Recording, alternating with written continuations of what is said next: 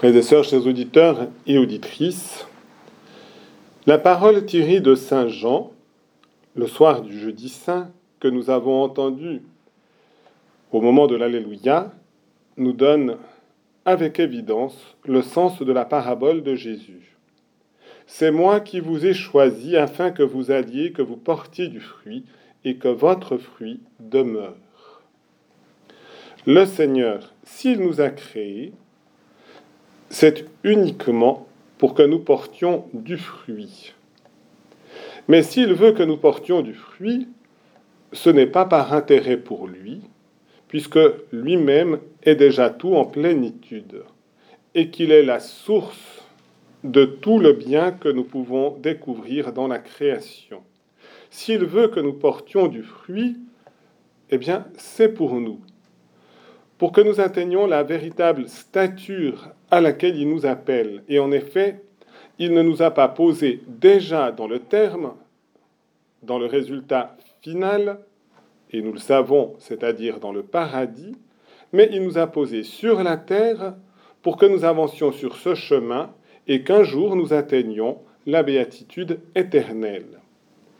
Et c'est en cours de route que nous pouvons porter du fruit. Il nous invite donc à risquer notre vie et non pas à nous replier avec peur sur nous-mêmes. Si nous risquons notre vie, même avec le risque de faire des erreurs, eh bien, nous avons l'opportunité de porter du fruit. Au contraire, si nous refusons de risquer notre vie, alors nous risquons de ne rien porter du tout. Mais le Seigneur vient nous donner justement des encouragements.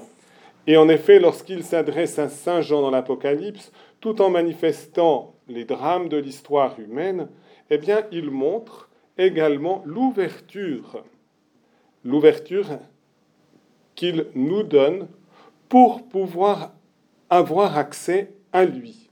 Et en effet, le passage du chapitre 4 que nous venons de méditer commençait par cette parole Voici qu'il y avait une porte ouverte dans le ciel. Le Seigneur ouvre cette porte. Elle n'est pas ouverte seulement pour un ou deux. Elle est ouverte pour tous.